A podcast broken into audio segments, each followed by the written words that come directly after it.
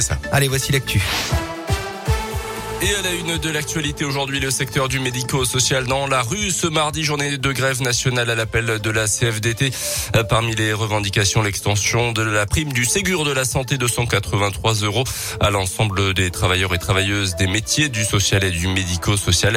Des rassemblements sont organisés un peu partout dans le pays et notamment dans la région Auvergne-Rhône-Alpes à Bourg-en-Bresse à 14h30. 650 foyers toujours privés de courant dans l'un hier soir après les chutes de neige de la veille. Jusqu'à 3000 clients ont été été. Les équipes techniques d'Enedis ont eu du mal à accéder à certaines zones à cause justement de la neige sur les routes. Le courant devrait être rétabli ce matin dans une dizaine de communes du budget. La neige justement qui permet l'ouverture ce mardi de la station et d'une partie de la station du plateau d'Hauteville dans l'Ain. Entre 40 et 50 cm de neige fraîche sont tombés ces derniers jours. Le ski de fond, la raquette et la luge sont donc possibles dès aujourd'hui sur le domaine de la Praille. Le site alpin de Terre-Ronde devrait quant à lui ouvrir ce week-end. Euh, pour rappel, le pass sanitaire est obligatoire pour accéder aux pistes de ski.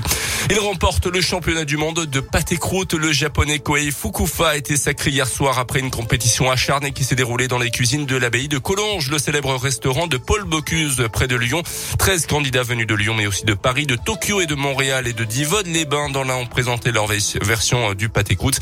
Le président du jury, le gagnant du Bocuse d'or 2021, David Tissot, explique à Radio Scoop toute la difficulté de préparer ce mets si populaire. Pâté croûte de canard pistaché, foie gras, gelée de canard, pâte à pâté. Je m'appelle Alexis Trollier, je travaille donc à la boucherie Trollier, au Val de Lyon, Paul Bocuse. Vous êtes 13 quand même, il va falloir réussir à se démarquer. Euh, comment on fait? Avec euh, l'imagination de notre recette, la créativité qu'on a pu apporter à ce pâté croûte, et puis après on croise les doigts pour que le goût soit au rendez-vous et que tout se passe bien. Donc là vous êtes euh, plutôt confiant, un peu de pression? Un peu de pression quand même, confiant, on verra à la fin.